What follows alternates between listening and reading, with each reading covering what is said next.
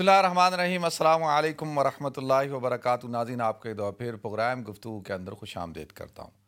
ناظرین، ہم میں سے بہت سارے لوگ جو اپنے ماضی کو ساتھ لے کر چلتے ہیں۔ جب آپ ان کے پاس بیٹھیں گے تو بس وہ اپنی ماضی کی گفتگو کریں گے، ماضی کے بارے میں باتیں کریں گے اور ماضی کے واقعات سنائیں گے اور ماضی کی تلخ یادیں لے کے بیٹھ جائیں گے۔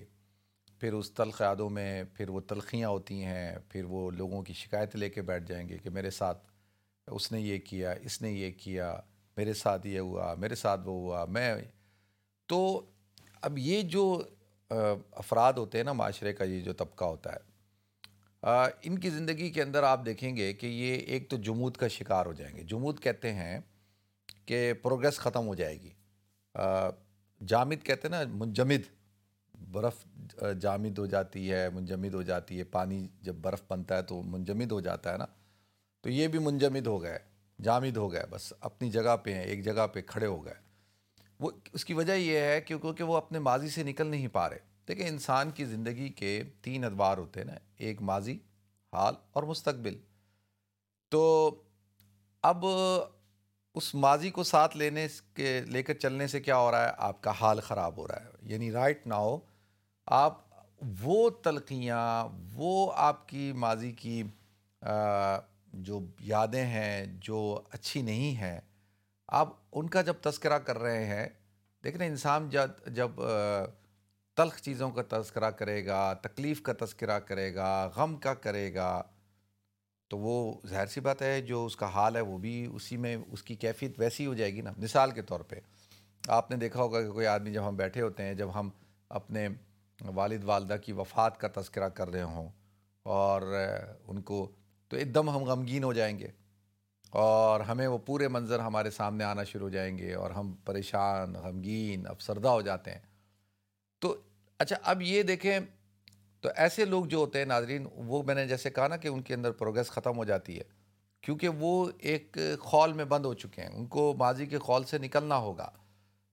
اسی لیے شاعر نے کہا ہے نا، یاد مادی اداب یارب، چھین لے مجھ سے حافظہ میرا.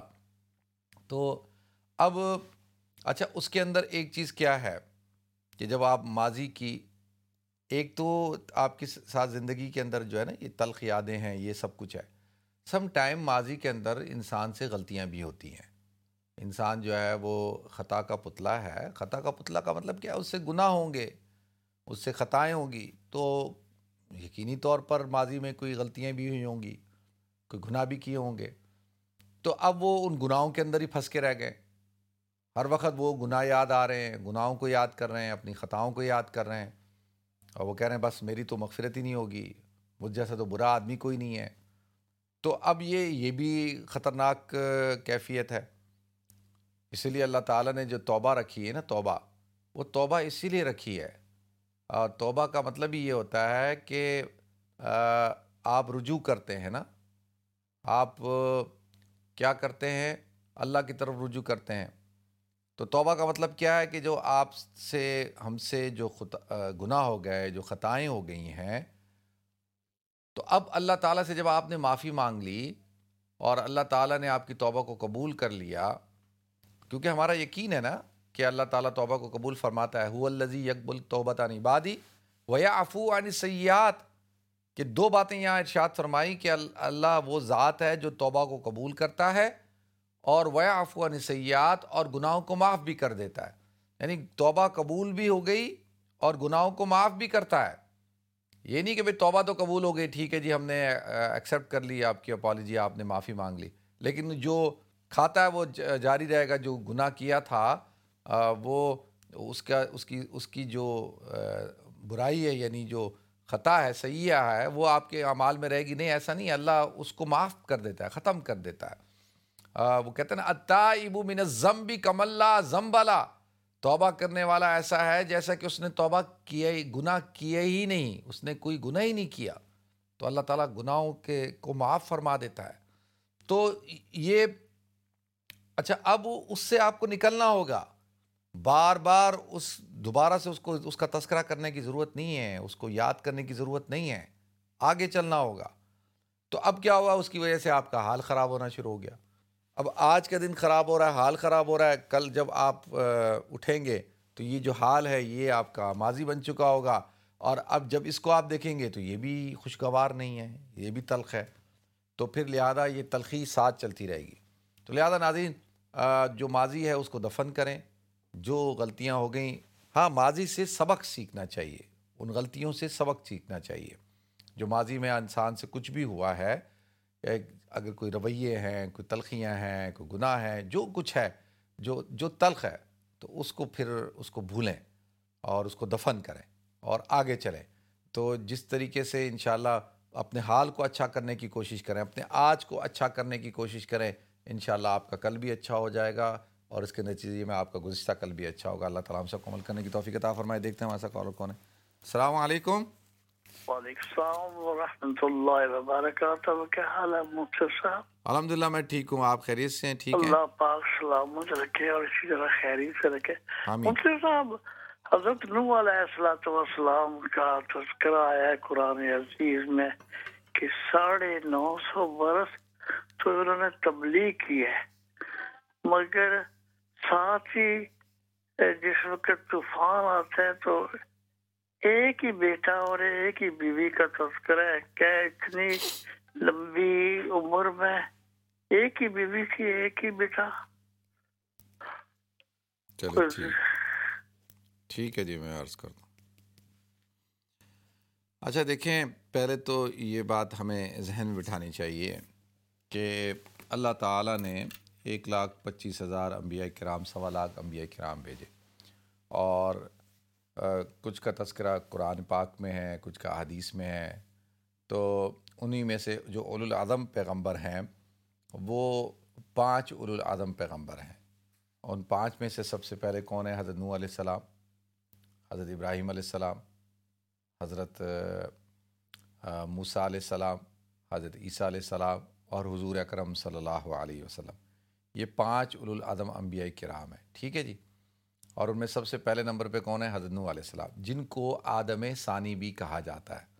یعنی جب طوفان نو آیا تھا تو اللہ تعالیٰ نے کیا کیا تھا؟ اس پوری کائنات کو جو ہے پانی کے اندر ڈبو دیا تھا، ختم کر دیا تھا۔ تو حضرت نوح علیہ السلام نے ایک کشتی جو ہے وہ بنائی جو اور اس کے اندر جو ہے ہر چیز کا جوڑا جوڑا ڈال دیا۔ ہر مخلوق کا جوڑا، اسی طرح سے کوئی بہت بیاسی کے قریب لوگ مسلمان ہوئے تھے۔ تو ان کو بھی، اور پھر حضرت نو علیہ السلام کے تین بیٹے تھے۔ حام، سام اور یافس اور ان تینوں سے پھر جو ہے، حضرت نو علیہ السلام کی جو ہے، وہ نسل آگے چلی ہے، جو اس کشتی میں سوار تھے۔ باقی جو ایک بیٹا تھا، جس کو حضرت نو نے کہا کہ بھئی تم میرے ساتھ کشتی میں سوار ہو جاؤ تو اس نے کیا کہا کہ میں پہاڑی پہ چڑھ جاؤں گا۔ صاوی الا جبلی یا آسمنی من اللہ، من الماء۔ قال اللہ عاصم اليوم من امر اللہ اللہ مرحم ربی۔ وحال بینہم الموج فقان من المغرقین۔ وکیل یا ارض بلائی ما کی ویا سما وقلی وغیز الماء وقز الامر واستود الجودی۔ وکیل وکیل بود للقوم الظالمین۔ اب دیکھیں یہاں پہ حضرت نو علیہ السلام اپنے بیٹے سے کیا کہہ رہے ہیں کہ تم میرے ساتھ سوار ہو کہتا نہیں نہیں، میں نہیں، میں تو پہاڑ پہ چڑھوں گا۔ اور تو حضرت نو نے کیا کہا کہ آج کے دن اللہ کی پکڑ سے کوئی نہیں بچ سکتا۔ تو جب حضرت نو علیہ السلام کا بیٹا جو ہے وہ ایک موج آئی اور وہ غرق ہو گیا۔ فقان من المغرقین قرآن کہتا ہے کہ وہ غرق شدہ لوگوں میں ہو گیا۔ تو حضرت نو علیہ السلام نے کہا کہ اللہ یہ تو میرا بیٹا تھا۔ تو اللہ نے کیا فرمایا؟ ان نحو لئی سمن اہلک ان عمل غیر صالح. فلا تسلنی ما علیہ صلاح کبھی علم. کہ وہ تمہارے خاندان سے نہیں تھا، اس لیے کہ اس کا عمل غیر صالح تھا۔ تو اس سے یہ بات پتہ چلی کہ نبی کا بیٹا بھی ان کی رسالت پہ نبوت پر ایمان نہیں لائے گا، اللہ کی توحید پر، اللہ کی الوحیت پر ایمان نہیں لائے گا، تو یہ رشتہ داری بھی کسی کام کی نہیں ہے۔ تو اللہ کہتے نہیں ان عمل غیر صالح، کہ اس اس کا جو عمل تھا وہ ٹھیک نہیں تھا۔ اب دیکھیں، قرآن میں اللہ تعالیٰ نے سورہ نوح، پوری ایک صورت ہے، انا ارسلنا نوحن علاقوں میں ہی آپ پڑھیں اس کے اندر۔ اللہ نے پورا تذکرہ کیا ہے۔ تو اب حضرت نوح علیہ السلام ولاقد ارسلنا نوحن علاقومی فلبی صفیم الفسنت اللہ خمسین عامہ کہ اللہ کہتے ہیں ہم نے ولاقد ارسلنا نوحن الا قومی حضرت نو کو ہم نے نو کو اس کی قوم کی طرف مبوس کیا ارسلنا بھیجا۔ فلبی صفیم الفصنت اللہ خمسین عامہ کہ وہ ساڑھے نو سو سال تک جو ہے تبلیغ کرتے رہے، ان کے اندر رہے۔ تو اب آپ کا سوال یہ ہے کہ بھئی اتنی لمبی عمر اور ایک ہی بیوی اور ایک ہی جو ہے وہ بیٹا، تو میں نے جیسے عرض کیا کہ پھر ان کے وہ تین بیٹے جو تھے، اس میں سوال تھے، سوار تھے اور وہ کیا ہے؟ حام سام اور یافس تو یہ تین بیٹے ان سے پھر اللہ تعالیٰ نے جو ہے، حضرت نو علیہ السلام کی جو ہے وہ نسل کو چلایا۔ تو اس سے یہ بات بھی پتہ چلتی ہے کہ جو پچھلے جو انبیاء کرام تھے ان کی عمریں بھی زیادہ تھیں۔ اور وہ طویل عمر تک جو ہے وہ اللہ تعالیٰ نے ان کو رسالت عطا فرمائی۔ اور ان کی عمریں جو ہے بہت زیادہ تھیں۔ جیسا کہ جو ہم لیلت القدر کی حوالے سے جو حدیث پڑھتے ہیں نا، کہ سورہ قدر کا جو شان نزول ہے، انا ضلع فی لیلت القدر و مادرا کما لیلت القدر لیلت القدر خیر من الفشار کہ جو لیلت القدر کی رات کی عبادت ہے، یہ خیر من الفشار ہزار مہینوں کی عبادت سے بڑھ کر ہے۔ تو یہ تقریباً تراسی سال کچھ مہینے بنتی ہے ایک رات کی عبادت ہزار مہینے جو بنتے ہیں۔ تو یہ کیا کہ بنی اسرائیل کے جو انبیاء کرام تھے اور چار بزرگ شخصیت تھی جنہوں نے طویل عمر تک عبادت کی بغیر پلک جھپکنے کے مستقل عبادت کی، تو حضور اکرم صلی اللہ علیہ وسلم کو ان کے اوپر رشک آیا، کہا، یا اللہ، وہ تو طویل عمر کے لوگ تھے، ظاہر سی بات ہے، جب عمر زیادہ ہوگی تو عبادات بھی زیادہ کی ہوں گی، نیکیاں بھی زیادہ ہوں گی، اور میری امت کی عمر جو ہے وہ تو کم ہے، تو وہ تو پھر عبادات کے اعتبار سے وہ آگے نکل جائیں گے۔ تو اس پر پھر اللہ تعالیٰ نے حضور اکرم صلی اللہ علیہ وسلم کو یہ لیلت القدر کی رات عطا فرمائی، یہ بابرکت رات عطا فرمائی۔ یہ اس امت کی فضیلت ہے۔ کسی اور امت کو ایسی فضیلت عطا نہیں کی گئی کہ وہ ایک رات عبادت کریں اور ہزار مہینوں کی عبادت کا ثواب مل جائے، بلکہ اس سے بڑھ کر کا ثواب مل جائے۔ ایسا اور امتوں کے ساتھ نہیں ہو، یہ اس امت کی خصوصیات میں سے ہے کہ اللہ تعالیٰ نے یہ رات عطا، اور یہ کیوں حضور اکرم صلی اللہ علیہ وسلم کی دلجوئی کے لیے، آپ کا اسٹیٹس آپ کا مقام، آپ کو اللہ تعالیٰ نے انا آتینہ کل کوثر جو کہا کہ نبی ہم نے آپ کو خیر کثیر عطا فرمائی ہے۔ تو یہ حضور کا ایک اسٹیٹس ہے، مقام ہے کہ ان کے صدقے میں حضور کی امت کو یہ اعزاز دیا جا رہا ہے کہ میرا نبی، میرا محبوب جو ہے وہ غمگین ہو رہا ہے اپنی امت کی زندگی کو لے کر، عبادات کو لے کر، تو میں اس کو پھر ایک رات ایسی عطا کرتا ہوں پورے سال کے اندر جو ہزار مہینوں سے بہتر ہے جس کی عبادت۔ تو اس سے اس سے بھی یہ پتہ چلتا ہے نا کہ جو میں نے عرض کیا، بنی اسرائیل کے لوگ تھے، ان کی عمریں زیادہ ہوتی تھیں۔ تو اب اتنا ہی ہمیں پتہ چلتا ہے حضرت، اس سے زیادہ تو ہمارے پاس علم نہیں ہے۔ اللہ تعالیٰ نے جو قرآن میں بیان کیا، حدیث میں بیان کیا، بس ٹھیک ہے۔ اس سے زیادہ کرنا ہم سے مطالبہ ہے۔ اور قرآن میں اللہ تعالیٰ نے قصوں کو بیان کیا۔ حضرت علیہ السلام کا تذکرہ بھی اللہ تعالیٰ نے قرآن میں کیا ہے۔ پوری ایک سورہ نو ہے۔ آپ حضرات اس کو پڑھیں تو اس سے آپ کو اندازہ ہوگا۔ تو لہذا تو ناظرین اچھا تذکرہ ہو رہا تھا کہ وہ میں جو عرض کر رہا تھا کہ بھائی انسان کو جو ہے وہ اپنے ماضی سے نکلنا چاہیے اور اس کو آگے چلنا چاہیے۔ دیکھیں، اللہ تعالیٰ نے اس زندگی کو ڈیزائن ہی ایسے کیا ہے۔ زندگی جو ہے، یہ کیا ہے؟ مجموعہ ہے، مرکب ہے، کئی چیزوں کا۔ اس کے اندر جو ہے، سب سے پہلے تو دیکھیں، ہر انسان نے بوڑھا ہونا ہے۔ یہ تو ہو نہیں سکتا کہ انسان بوڑھا نہ ہو۔ دنیا کے اندر کون سا انسان ہے؟ آپ مجھے بتائیں کہ جو جس نے بڑھاپے کو روک لیا ہو۔ وہ بادشاہ ہو، وہ بڑا ملینر، بلینر ہو، لیکن بوڑھا اس نے ہونا ہے۔ کون سا انسان ہے جو موت سے بھاگ سکتا ہے؟ موت سے تو نہیں بھاگ سکتا کوئی بھی۔ چاہے وہ کوئی کوئی بھی ہو، بادشاہ ہو، کوئین ہو ملینر، بلینر ہو، عالم ہو، اسکالر ہو، کوئی بھی شخص ہو، غریب ہو، فقیر ہو، موت تو آئے گی۔ موت سے تو کوئی انسان نہیں بھاگ سکتا نا۔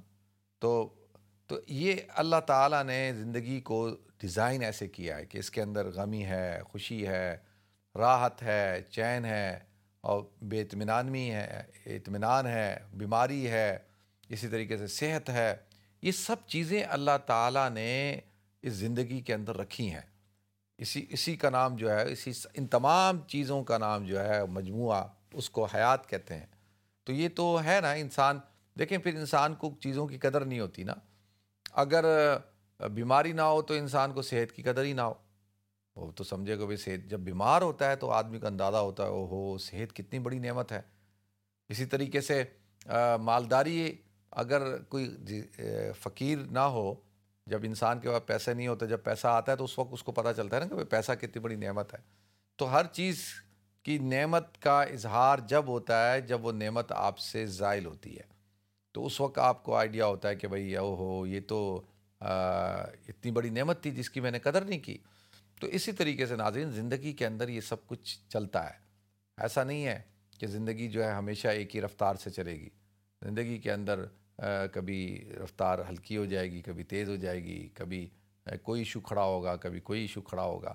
بس مسلمان کیا ہے؟ مسلمان، کیونکہ مسلمان یہ بات سمجھتا ہے کہ زندگی کے اندر جو کچھ ہوتا ہے وہ اللہ کے تصرف سے ہوتا ہے، اللہ کے حکم سے ہوتا ہے۔ اللہ کے حکم کے بغیر پڑتا بھی نہیں ہل سکتا۔ تو وہ پھر کیا کرتا ہے؟ صبر اور شکر کے ساتھ زندگی گزار رہا ہوتا ہے۔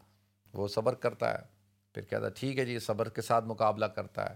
پھر وہ جو مسائل ہوتے ہیں ان مسائل کو وہ حل کرنے کی کوشش کرتا ہے، ان کو چیلنج بنا لیتا ہے اور جو ہے وہ ان ان کو جو ہے وہ اللہ کی طرف سے یہ سمجھتا ہے کہ ٹھیک ہے، یہ میرے لیے ہے، اس میں میرا ہی کوئی فائدہ ہوگا۔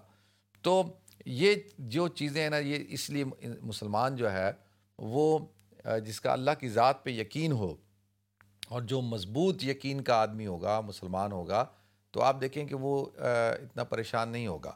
وہ کہے گا ٹھیک ہے، جو کچھ ہو رہا ہے اللہ کی طرف سے ہو رہا ہے۔ اور اسی میں ہی خیر ہے۔ جب آپ یہ ذہن بنا لیتے ہیں نا، ہم یہ ذہن بناتے ہیں کہ بھائی ٹھیک ہے، اسی میں ہی خیر ہے، جو ہو رہا ہے دیکھی جائے گی۔ اور بظاہر کیونکہ ہم، ہمارے پاس غائب کہنے تو نہیں ہے، ہمیں نہیں پتہ کہ جو بھی آج ابھی حالات ہو رہے ہیں۔ تو آگے وانے، آگے کیا ہونے والا ہے؟ ایک بزرگ کے بارے میں ہے نا کہ وہ جب نکلے صبح فجر کی نماز کے لیے، تو ایک دم ان کو ٹھوکر لگی، اندھیرا تھا، ٹھوکر لگی، گرے اور ان کا جو ہے سر پھٹ گیا۔ تو انہوں نے ایسی شکوتاً کہا کہ یار میں تو نماز پڑھنے کے لیے جا رہا تھا اور میرا سر پھٹ گیا، مجھے چوٹ لگ گئی، میں کون سا غلط کام کرنے جا رہا تھا؟ یعنی شکوتاً یہ بات کی تو اللہ تعالیٰ نے پھر ان کے سامنے پھر بات کھولی کہ بھائی اس دن جب تمہارا سر پھٹا تو تم شکوہ کر رہے تھے، لیکن آگے ایک شخص کھڑا تھا جو تمہارا سر کاٹنے کے لیے کھڑا تھا۔ تمہیں سر کے پھٹنے پہ جو ہے شکوہ کر رہے ہو، وہ تو تمہارا سر اس نے تو قلم کرنا تھا، تمہیں قتل کرنے کے لیے کھڑا تھا۔ تو اللہ نے تمہیں تھوڑی سی تکلیف دی اور اس بڑی تکلیف سے تمہیں بچایا۔ تو وہی شخص جو ہے وہ کیا کر رہا ہے؟ شکر ادا کر رہا ہے۔ اب سر کے پھٹنے میں شکر ادا کر رہا ہے۔ میں ایک واقعہ پڑھ رہا تھا اخبار کے اندر، جب یہ ایک فلائٹ تھی جو لاہور سے اڑی تھی اور وہ کریش ہو گئی تھی اور ملتان سے اڑ رہی تھی اور کریش ہو گئی تھی۔ تو اس کے اندر وہ ایک شخص تھا، ایک نوجوان نے لکھا، میں نے اس کے بارے میں پڑھا۔ کہ اس نے کہا کہ میں جب راستے میں لیٹ ہو گیا، کہیں ٹریفک میں پھنس گیا، کیا ہوا کہ جب میں کاؤنٹر پہ پہنچا تو انہوں نے کہا جی آپ تو فلائٹ مس کر چکے ہیں، آپ تو اب اس فلائٹ میں نہیں بیٹھ سکتے۔ تو کہتے ہیں میں نے بڑا زور لگایا، بڑا زور لگایا، میری بڑی اہم میٹنگ تھی اور اس میٹنگ سے مجھے بہت فائدہ ہونے والا تھا اور میری زندگی کا بڑا ایک اہم دن تھا وہ۔ تو میں نے کہا مجھے ہر صورت میں لاہور پہنچنا ہے۔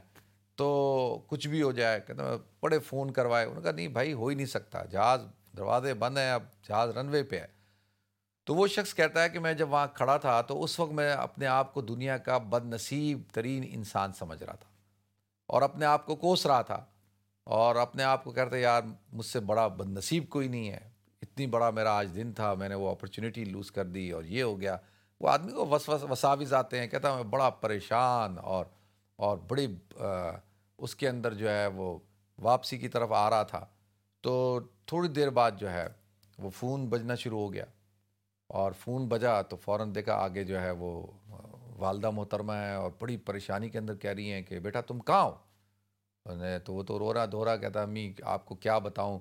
میں تو جو ہے میرے ساتھ تو بڑا آج وہ غلط ہو گیا، بڑا میں تو جہاز میں نے فلائٹ مس کر دی اور میرے ساتھ تو بڑا مسئلہ ہو گیا اور میں تو بڑا آج پریشان ہوں۔ تو امی کہتی ہے، پریشان نہ ہو بیٹا تو تو بڑا خوش نصیب ہے۔ کیوں، کیا ہوا؟ کہا کہ، بیٹا، تجھے پتہ ہے کہ جو جس جہاز میں تو نے جانا تھا، وہ جہاز تو کریش کر گیا ہم تو بڑے پریشان ہو گئے اور اسی پریشانی میں تجھے فون، ہم تو سمجھے بس تو اس جہاز میں تھا اور جہاز تو کریش کر گیا۔ تو وہ شخص کہتا ہے کہ، تھوڑی دیر پہلے میں اپنے آپ کو دنیا کا سب سے بد نصیب انسان سمجھ رہا تھا اور کوس رہا تھا، اپنے نصیب کو کوس رہا تھا، مقدر کو کوس رہا تھا، پتہ نہیں کیا کیا باتیں کر رہا تھا۔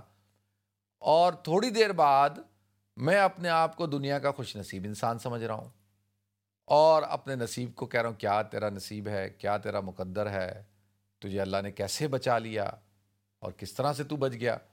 اب دیکھیں، ایک ہی انسان ہے، تھوڑی دیر پہلے وہ ایک واقعہ ہوتا ہے تو اس کے، اس وقت میں وہ اپنے آپ کو کہتا ہے، میں دنیا کا بد نصیب انسان ہوں۔ وہ اپنے آپ کو کوس رہا ہوتا ہے اور اپنے نصیب کو کوس رہا ہوتا ہے۔ اور تھوڑی دیر بعد وہی انسان اپنے آپ کو خوش نصیب انسان کہہ رہا ہوتا ہے اور اپنے نصیب کی تعریفیں کر رہا ہوتا ہے، کہتا ہے، بھائی، اللہ کا کتنا کرم ہو گیا میرے پہ۔ تو وہ، اب دیکھیں، کیونکہ ہم انسان ہیں نا ناظرین، ہمیں نہیں پتہ کہ ہمارے ساتھ جو کچھ ہو رہا ہے، اس میں کتنی ہمارے لیے بھلائیاں ہیں، کتنی ہمارے لیے خیر ہے۔ اگر اللہ کھول دے نا اس ساری چیزوں کو، تو پھر تو انسان جو ہے وہ پھر پھر آزمائش بھی تو نہ رہے نا۔ پھر وہ پھر وہ بات بھی نہ رہے، اس لیے تو اللہ نے سارا کچھ معاملات جو ہیں وہ غیب میں رکھے تو اس لیے تو مومن کہتے ہیں جو غیب پر ایمان رکھتا ہے۔ اللہ تعالیٰ پہ بھروسہ رکھیں، انشاءاللہ اللہ پہ یقین رکھیں۔ اللہ ہر قسم کی سچویشن سے اللہ تعالیٰ بہتر حالات پیدا فرمائے گا، انشاءاللہ۔